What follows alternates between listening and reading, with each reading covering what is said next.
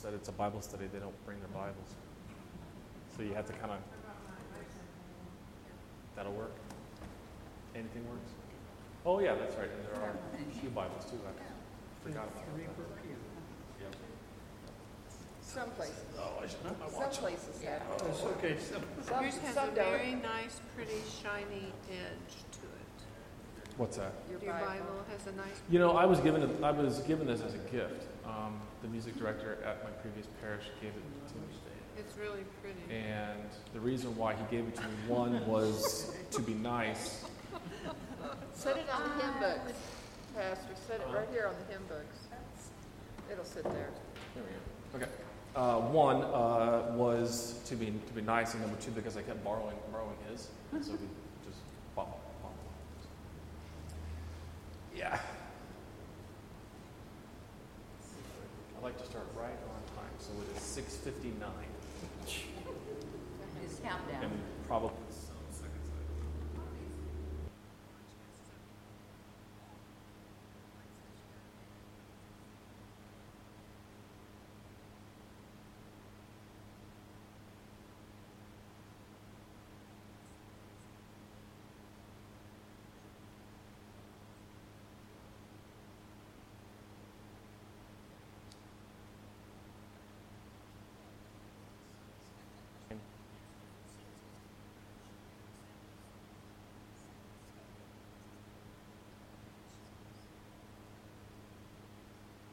Okay, it's seven o'clock. Darren, are we ready?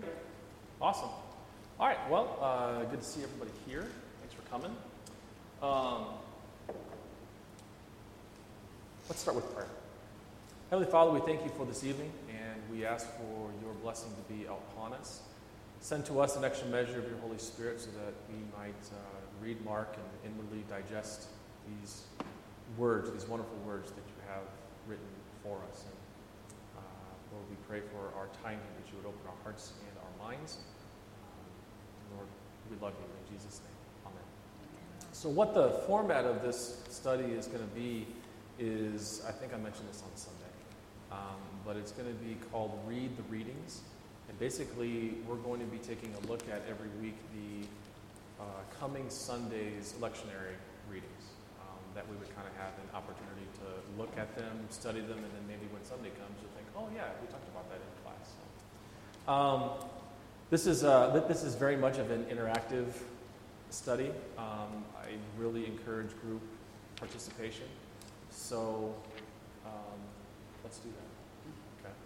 Uh, so the first reading for this coming Sunday, the lectionary is from Job chapter 38, starting at verse 1. So if you can find that, Job chapter 38, verse 1.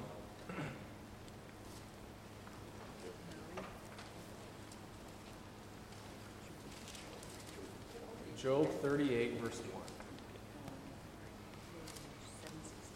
It's on page five thirty-nine. In the, well, I in know. Susan's In her Bible.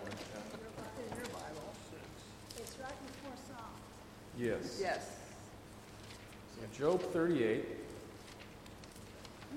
verses 1 through 11. And when somebody gets there, will you read that, please? Job 38, 1 through 11. Well, I will start. Please. Then the Lord spoke to Job out of the storm. He said, Who is this that obscures my plans with words without knowledge? Brace yourself like a man. I will question you, and you shall answer me. Where were you when I laid the earth's foundation? Tell me if you understand. What? How far did you say? Uh, verse 11, please. I'll read verse 5 and then somebody else can take over. Okay. Who marked off its dimensions? Surely you know. Who stretched a measuring line across it? Somebody pick up a verse 6, please. On that were his footings set, or who laid its cornerstone, while the morning stars sang together, and all the angels shouted for joy when it burst forth from the womb. When I made the clouds its garment and wrapped it in thick darkness, when I fixed limits for it and set its doors and bars in place. When I said this, when I said, This far you may come and no further. Here is where your proud waves halt. So, what I, I like to do is, I like to, and it's just a good practice, not just for pastors, but for everyone, is whenever you're looking at a text, to look at the context of that particular text. So, in verse, I'm sorry, in chapter 38, we need to look at the some of the um, chapters leading up to it, and perhaps even a few of the chapters after it. A little bit of pre-context is that what has happened up until this point is that God I'm sorry, that Satan, at God's allowance, has taken everything away from Job. Um, not only has he taken everything away, but he has caused Job physical ailments as well. He was getting um, boils on his skin that were bothering him so much that he literally takes a sharp rock and starts cutting them off because they're, bothering him. Um, he has lost everything. Uh, his family, um, his uh, wealth, all of it. And what has happened is, is then um, his wife goes to him and says, "Curse God and die. Just be done with it." And then his friends go to him as well and virtually give him what amounts to the same message. And then Job finally finally goes to God. I think if you go back to, I was uh, looking for it. If you go back to chapter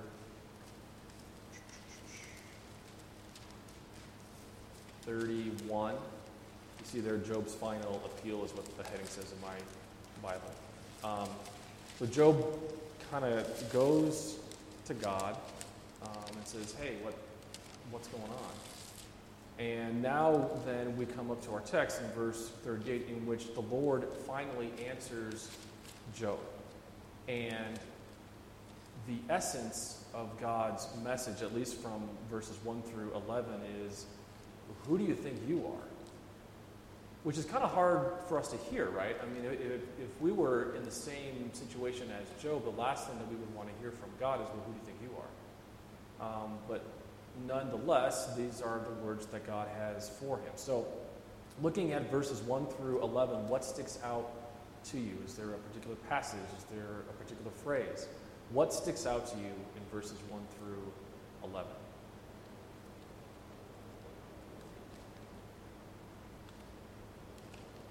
Of chapter 38, sorry. Well, I was interested in the brace yourself, Okay? uh, because I have some questions for you, and you must answer them, Mm-hmm. and it's kind of a command. Yeah, yeah. I mean, if, if you're gonna if you're gonna question me, then you better have some answers yourself, right? Okay. Good. What else?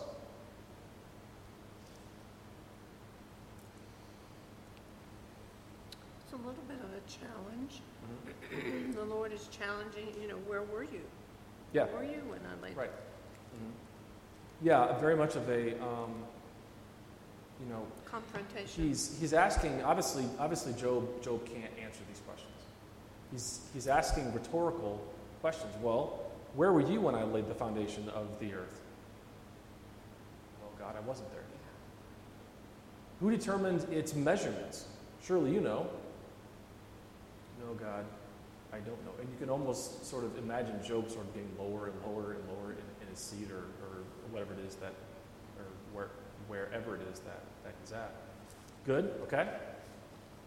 What else? Kind of treating him like a child. Yeah.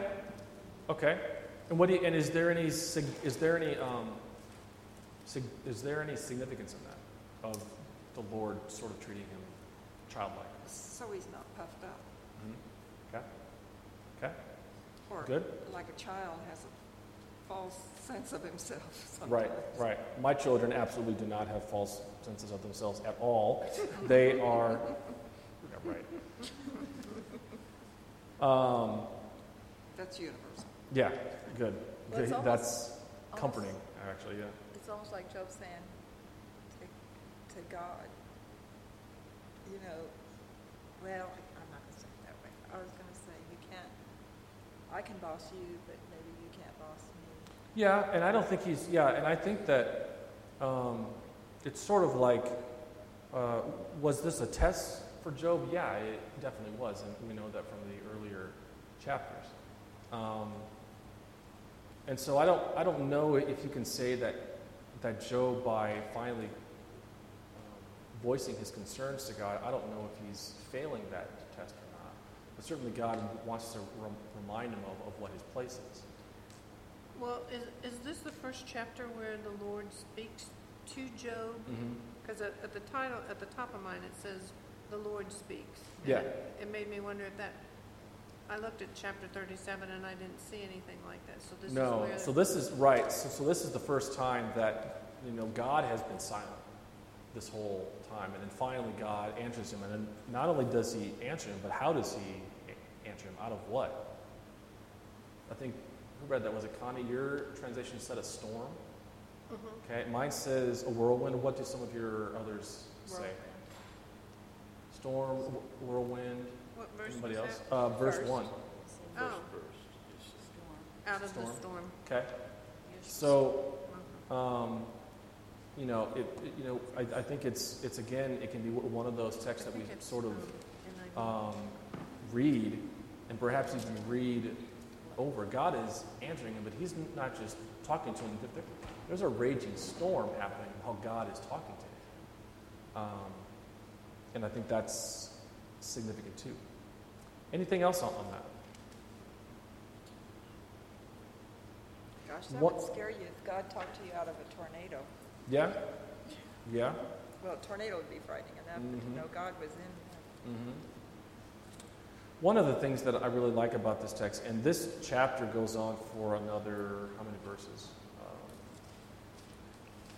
41 verses, and he keeps going in 39. Okay, so he go, goes on for 71 verses of telling Job, I'm God and you're not.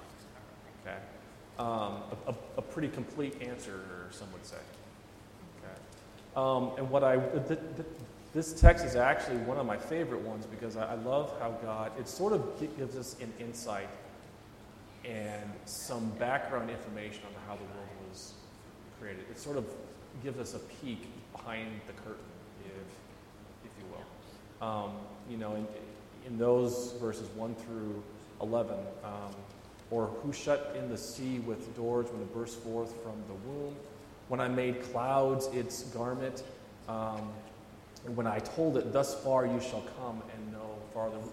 We don't get that specific language in Genesis. We just get that he created the sea and he created the land and the earth and the sky and you know and all this, but we don't get this kind of specifics here. I, it just it, it, that kind of makes it one of my most favorite texts. Well, like verse twelve, have you ever given orders to the morning or shown the dawn its place? Yeah. I mean, you know, that's kind of Yep.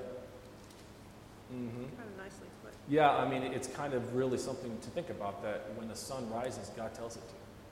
When the sun goes down and the moon comes up, that's because God tells it to. Do you think Job maybe grew in his awareness of how big God was? Oh, yeah. I mean, he, maybe don't- he yeah. didn't quite. I think so, definitely. Um, and I think that that is part of the reason for why God answers him in the way that, that he does. I mean, he, God could have taken any number of words and just said, Job, just sit down and shut up. Stop. But he didn't. He's giving Job, and it's almost like he's sort of giving Job, and this is what it's like to be me. And you're not. So know your role. you know? Um, but now, with that, God doesn't just leave it there. We, we know that if you flip to the end um, of Job, that's chapter, not far, um, 42. 42, yeah. Um, if you go to the, to the end of, so if you look at 42 there, um, God not only has an answer for Job, but he rebukes Job's friends too. Okay, he has some words for them as well. And then from 42, 10 through the end of the chapter there, God doesn't just leave Job where he is. Here's the gospel. Again, is, those of you who have heard me say this before, but um, let it be said that there is never any gospel, and that there is not ever any gospel in the Old Testament. It's everywhere. Okay? It's not just killings and bloodshed, and, you know, all of that. Um, verse, verse 12 of that, and the Lord blessed the, later, the latter days of Job more than his beginning. And he had 14,000 sheep, 6,000 camels, 1,000 yoke of oxen, 1,000 female donkeys. He also had seven sons and three daughters, um, etc. And in all the land there were no women so beautiful as Job's daughters, and their father gave them an inheritance among their brothers. And after this, Job lived 140 years, and he saw his sons and his sons' sons four generations, and Job died an old man and full of days. So he doesn't just leave Job there, um, but he, uh, how would you say, he uh, refills and he refreshes him okay, more than what, than what he originally had. Okay. Any other thoughts on Job before we go on? Um, what's neat about Job is that we're gonna, it has a direct connection to Mark chapter 4, and we're going to see that uh, after we get through with 2 Corinthians. So let's go to 2 Corinthians chapter 6, verses 1 through 13. 2 Corinthians 6, verses 1 through 13. 2 Corinthians is after 1 Corinthians, for those of you who are wondering. Oh, thank you for that. Hey, you never know. 2 Corinthians 6, verses 1 through 13. Just a little bit of background in, into this. We know that this is one of Paul's letters, one of the largest letters that, that he wrote, or sorry, I guess it's more proper to say one of the longest letters that he wrote. And this is the second letter to the church in Corinth. Um, and so, will somebody read verses 1 through 13, or start at verse 1 and read however much you want, of chapter 6?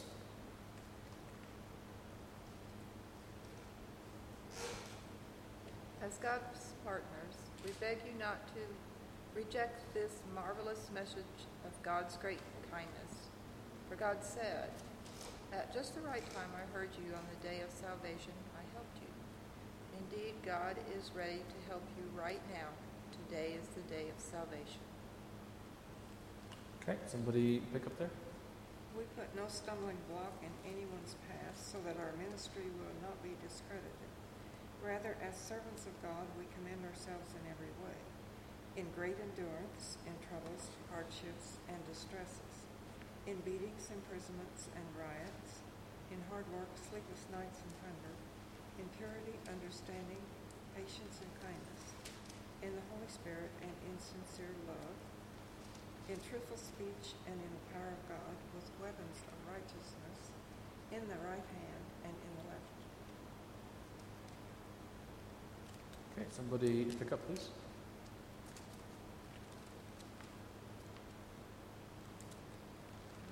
Verse, ver- verse 8. Through honor and dishonor, through splendor and praise, we are treated as impostors, and yet are, as, uh, are true, as unknown and yet well known, as dying but holding to live, as punished and yet not killed, as sorrowful yet not rejoicing, as poor yet making, uh, making many rich, as having nothing but yet possessing everything. Okay. Uh, what stands out to you in these verses? What did you pick up on?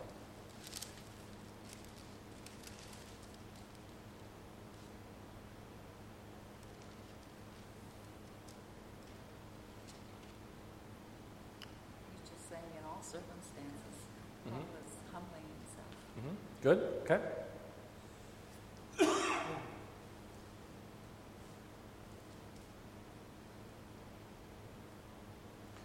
Notice how specific he gets in verse 4.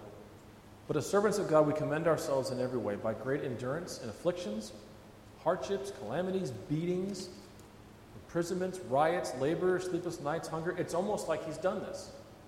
He has. So he knows. Verse 6 by purity, knowledge, patience, kindness, the Holy Spirit, genuine love, by truthful speech, and the power of God, with the weapons of righteousness for the right hand and for the left. He's getting pretty specific there.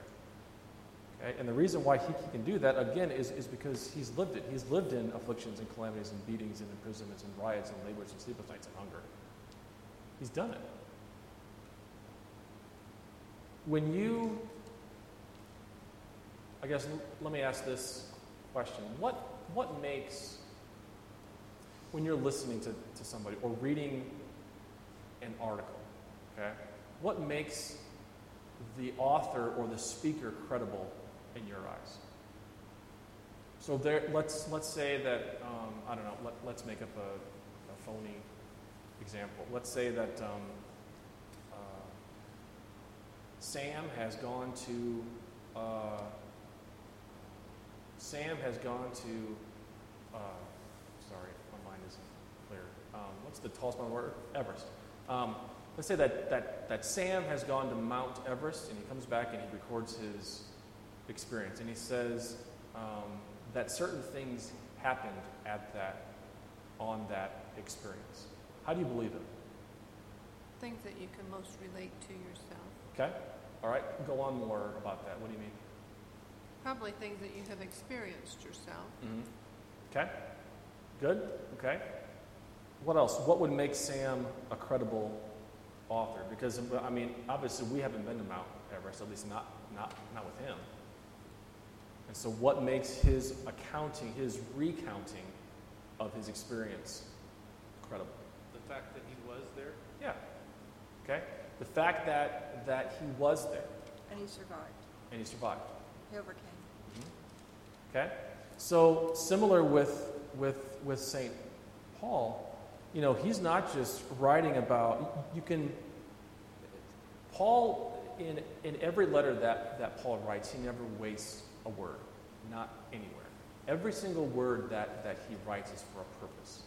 And the rhetoric that he uses, not just in these, not just in this letter, um, but in every letter that, that he writes, he writes it for a specific purpose, for a reason. Um, and you can really hear uh, the passion for which he is writing these particular verses. And what makes him credible and what makes his passion credible is because of the fact that he's been there. He's endured the hardships and the beatings and the sleepless nights and the hunger, etc. Okay? Good. What else in these in these in these 11 verses stands out?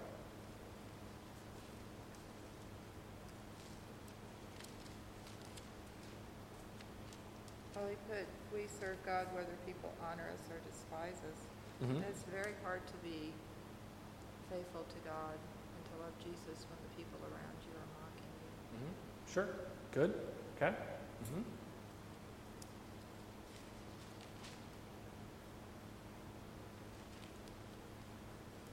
Yeah, and we aren't uh, and we aren't being imprisoned for what we believe, you know, and, and, and yet it's, you know, it's still difficult. There's all kinds of prisons. Mm-hmm. Mm-hmm. What else in these verses?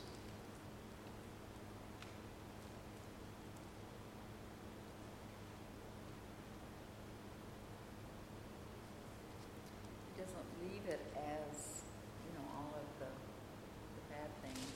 Mm-hmm. Good. He says, and yet we live on. Yeah.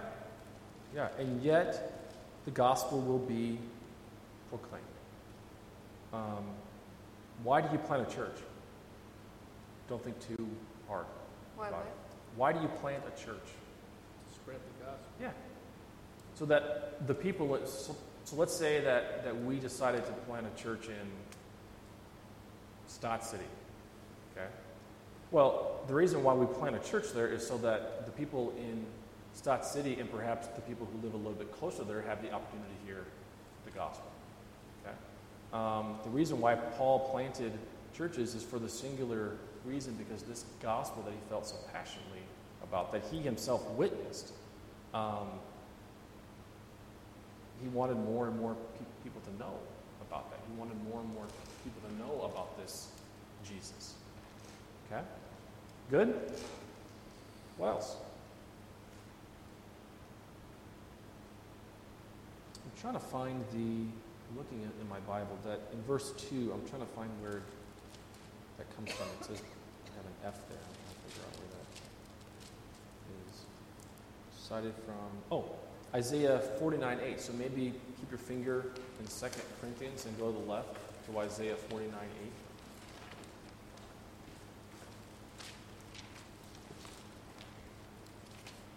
If you hit Exodus, you've gone too far. Isaiah 49 8 is where that quote comes from. This is what the Lord says. At just the right time, I will respond to you, and on that day of salvation, I will help you. That's what it says. Mm-hmm. Okay, and so how does that? So the context for Isaiah 49 uh, is uh, the servant of the Lord is what the title there there says. But of course, that chapter is talking about Jesus. Okay, He made my mouth like a sharp sword, in the shadow of His hand He hid me. He made me a polished arrow in His quiver He hid me away. And He said to me, "You are my servant Israel, in whom I will be glorified." Okay. Good. Okay, so let's go back to Second Corinthians. Verse 1 again, working together with him, then we appeal to you not to receive the grace of God in vain. For he says, In a favorable time I listened to you, and in a day of salvation I have helped you. Behold, now is the favorable time. Why do you think Paul says that now is the favorable time? Why not? Why did, I mean, why didn't he, he say something like, "Hey, you know, it, you guys have a, you guys have a week"? Why, why didn't he say that? Or why do you think he didn't say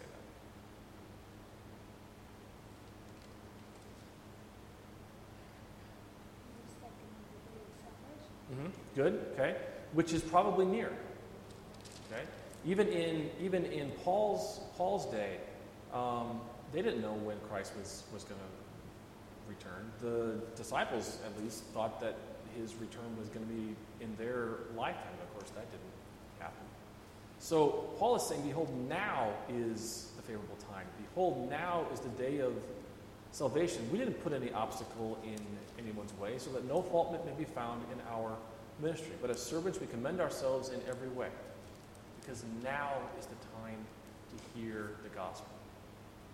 Now is the favorable time. Now is the day of salvation. Or you want to hear about it before you die. Sure. Yeah, right. Mm-hmm. Because you don't know what tomorrow is going to hold. We, we don't know what the next 10 minutes is going to hold. Okay.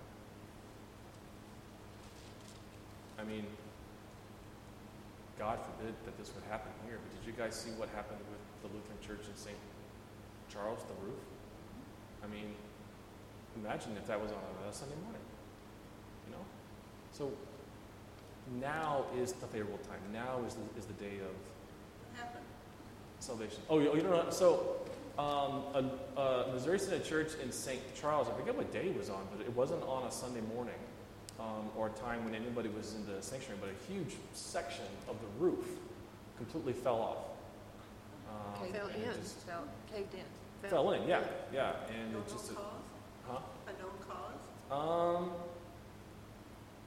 I don't know if they identified a cause. Um, I would have to go back and read the article again. Nothing that I can remember anyway. Um, yeah, I don't know. Although it, it did kind of get me to thinking, how long has our church been inspected? Ask Walt. 142 years ago. Is that when it was done? No, but seriously though, we should really get that done. um, okay, good. Anything else on 2 Corinthians 6? Something that Oh, stood great, out. now we'll worry about that all night. Oh no, it's fine. I'm sure. It looks sound to me. It was looks much, sound. that was much older I'm church. sure it's fine. I've been in some that I kind of wondered about. Yeah, you never know. Never know. Okay. All right, let's go to Mark then, the last one, Mark chapter 4, verses 35 through 41. Mark 4, 35 through 41. This will also be the sermon text for Sunday.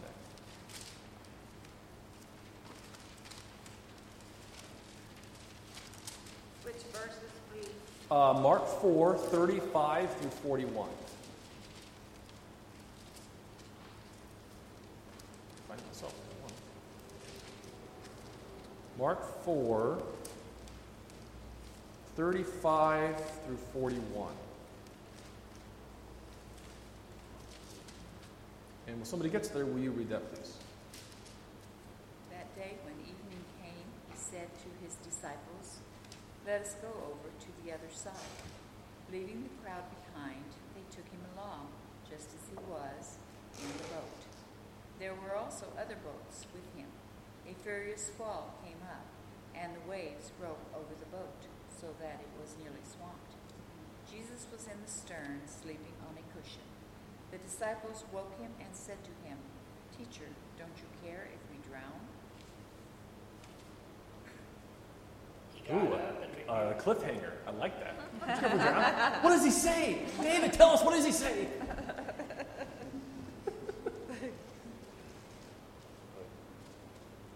Sorry, I messed you up. I didn't mean to do that. no, uh, to 41, please. He got up, rebuked the wind, and said to the waves, Quiet, be still. Then the wind died down, and it was completely calm. He said to the disciples, Why are you so afraid? Do you still have no faith? They were terrified and asked each other, Who is this? Even the wind and the waves obey him. Okay.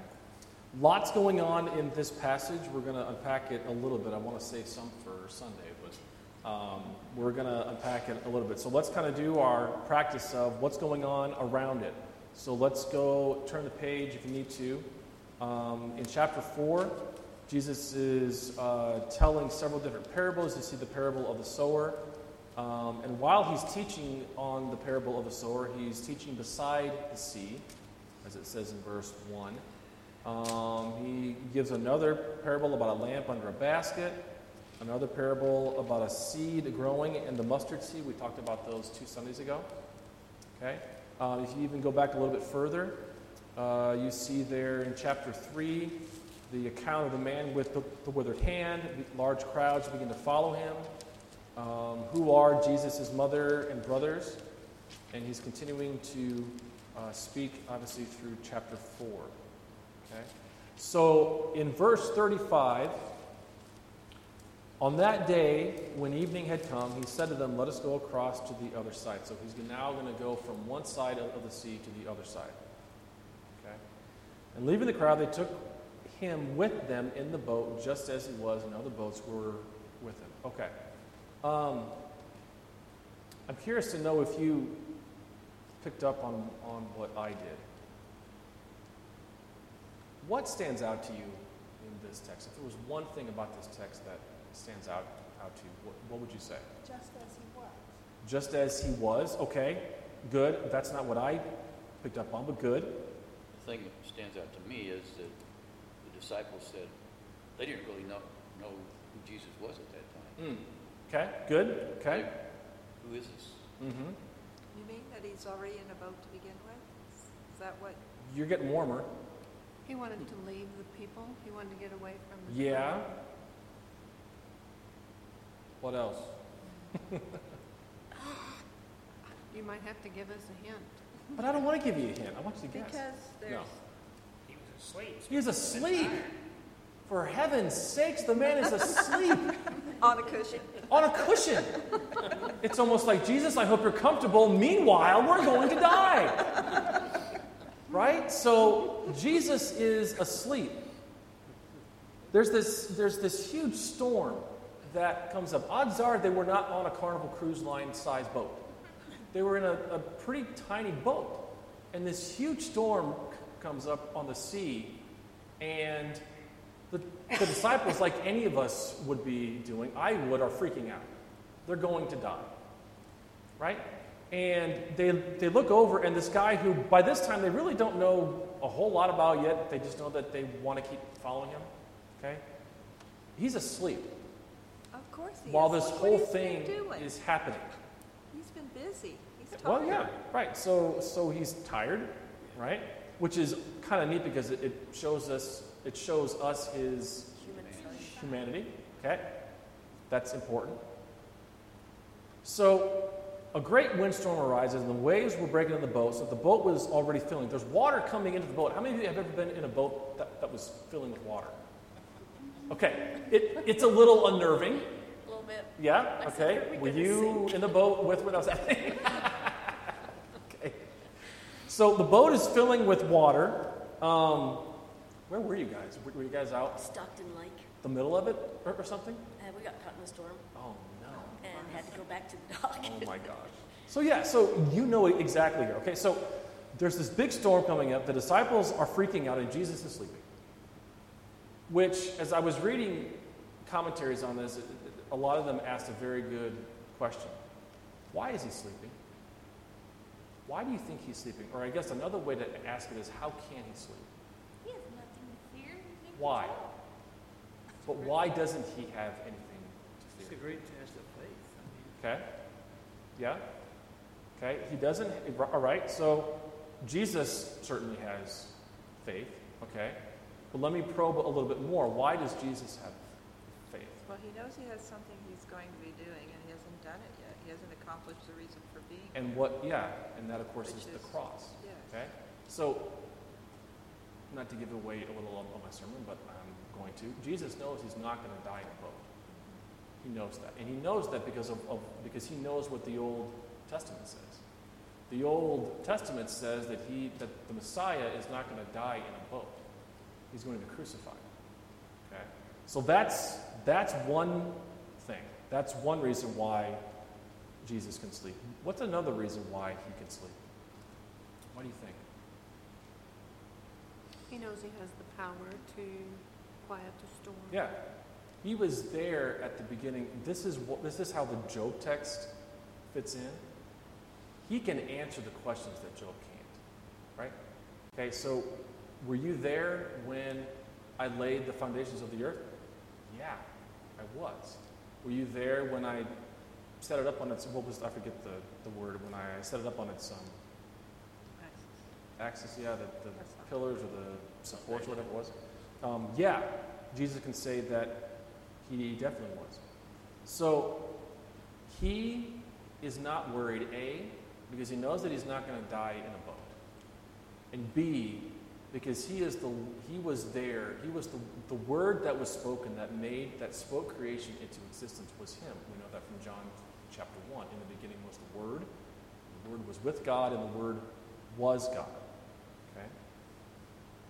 So Jesus is sleeping. He has two very good reasons for why he, he can't sleep. And it almost kind of makes you wonder well, what was he like when he was finally roused? Was he grouchy?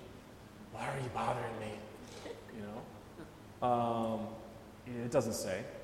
Um, but, he was as- but he was in the stern, asleep on the cushion, and they woke him and said to him, Teacher, do you not care that we are perishing? And the English doesn't, doesn't really give that justice.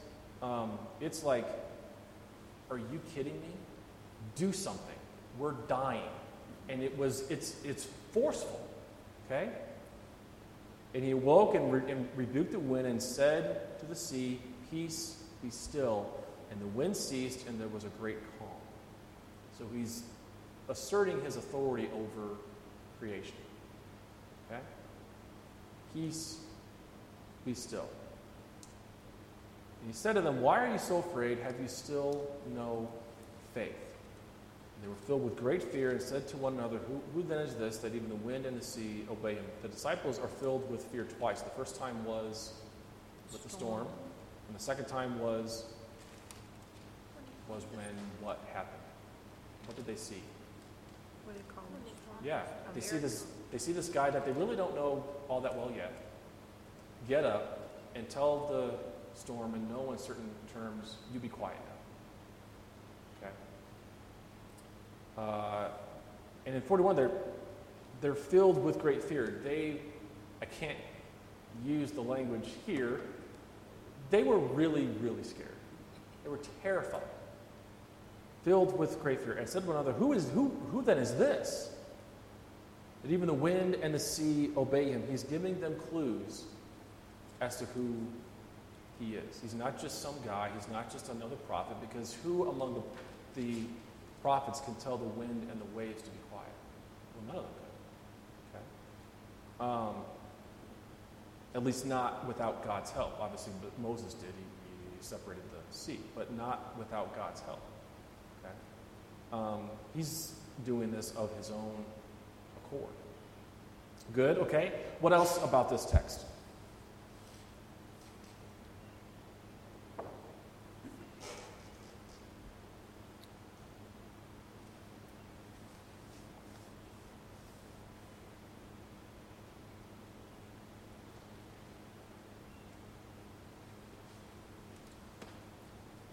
It was a test for them, I think, Mhm. to see what their faith really was. So Okay. Well, and it's interesting too that you, you mentioned that when the when the greatest test of their faith came, what did the majority of them do? They left. Even the one who said, "Lord, I will never leave you," Peter, he left. Okay.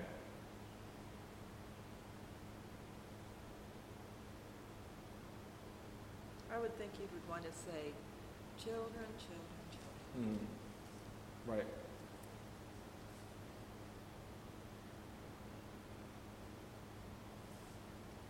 What if Jesus wasn't in the boat? What if the disciples were just by themselves? What if he wasn't in the boat? They would probably drown. Yeah, Probably. Okay. it's just like us not having Jesus in our lives. Well, yeah, and we're going to kind of talk about that on Sunday. I'm going to I'm going to leave it there, a cliffhanger, right? Okay, all right. But but you're right on. Okay. Um, yeah. Who then is this that even the wind and the sea obey him?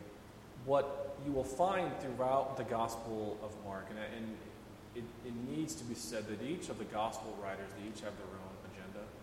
Um, Matthew is writing to Jews, and so the purpose for him in his writing, his agenda, is to convince people, is to convince Jewish people that the Messiah has come. Uh, Mark uh, is sort of um, kind of a, a Reader's Digest version of, of everything that Jesus just did, nonetheless as important. Um, but in Mark's gospel, you, you, you'll see. So, in in chapter five, what is the immediate next thing that happens? He does what? Another Cast miracle. out- Cast out. Bonnie, what happens after that one? Heals. Another miracle. What happens after that? Heal the man with a demon. Huh? Heal the man with a demon. Good, okay. Another miracle, okay. Flip over to verse, I'm sorry, flip over to ch- chapter 6, starting at verse 30. What happens in verse 30? Oh. Feeds my soul. Yeah. What happens after that? Are you, are you getting the hint? He's Lord.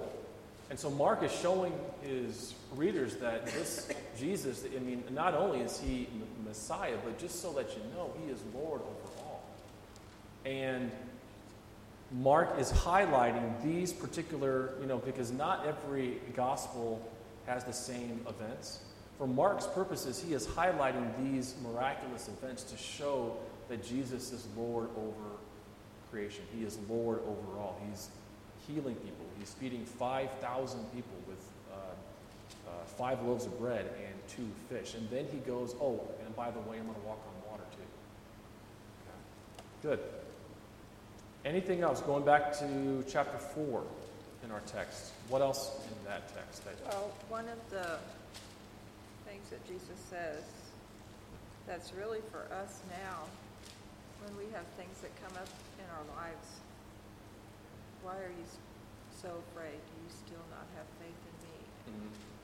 And that can apply to us now, Sure. after all that we've seen, learned, and studied.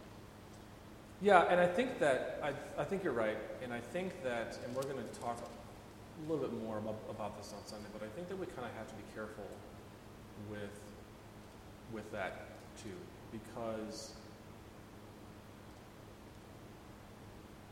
it's okay to be scared.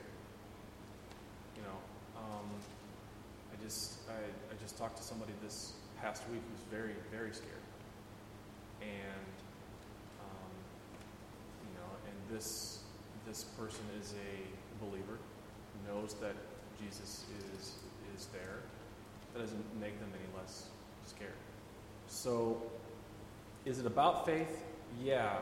Um, I think it's more about, I, I think it's less about our lack of faith and more about why we can trust. I think is, if that makes sense. Do you kind of see the difference?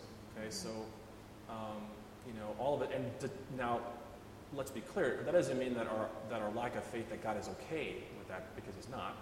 Okay? Um, that, that, that shows a, um, on whatever terms, um, it shows, I don't, I don't know if it shows a, a, a lack of faith, but it certainly shows a concern about, um, gosh, I'm really not sure what's going to happen here. Okay? Um, but again, I think it's I think it's less about the fact that the disciples didn't have any faith, and more about the fact that who was in the boat with them, and why they could trust.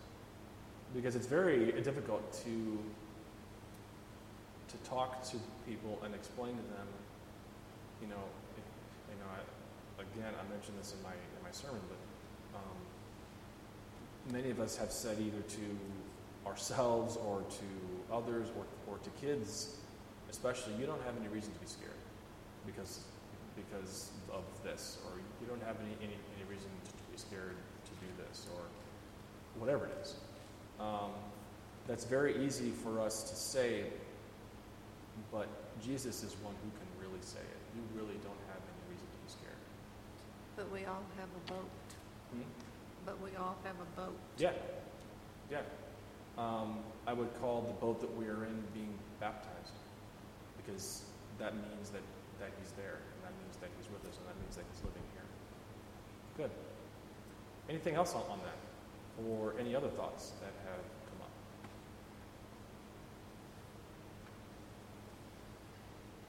I'll be good, glad to hear your sermon. Well, definitely say a prayer. I haven't finished it yet, but it's, it's going to. Yes, uh, please. I agree that Jesus knew he wasn't going to die on the cross, but I think probably what gave him peace was he knew he was in God's will.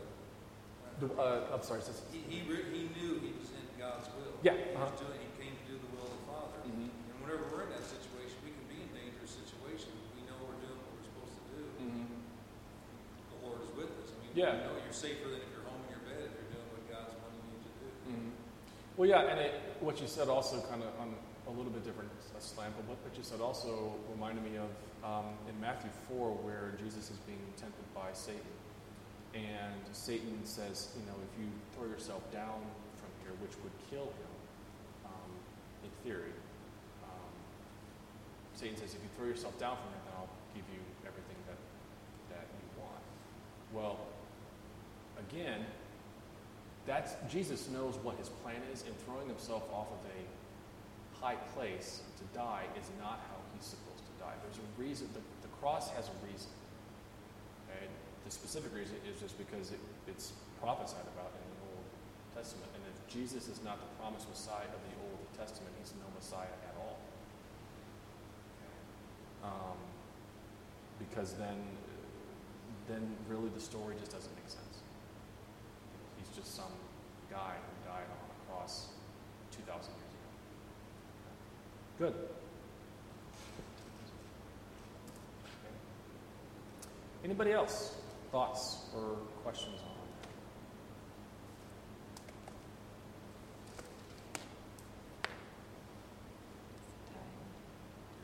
that? Uh, next week, Thursday, same time and place. We ended a little bit early, but that's okay.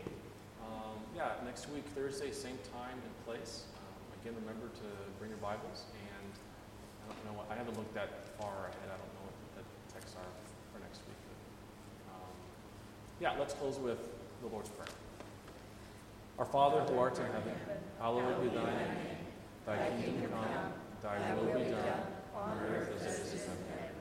Give us this day our daily bread, and forgive us our trespasses, as we forgive those who trespass against us. And lead us not into temptation, but deliver us from evil. For thine is the kingdom, and power, and glory, forever and ever. Amen. Have a blessed rest of your week and weekend, and I'll see you all. If I don't see you before, I'll see you Sunday. Thanks. Thank you. Thanks also to everybody listening on the podcast. Have a blessed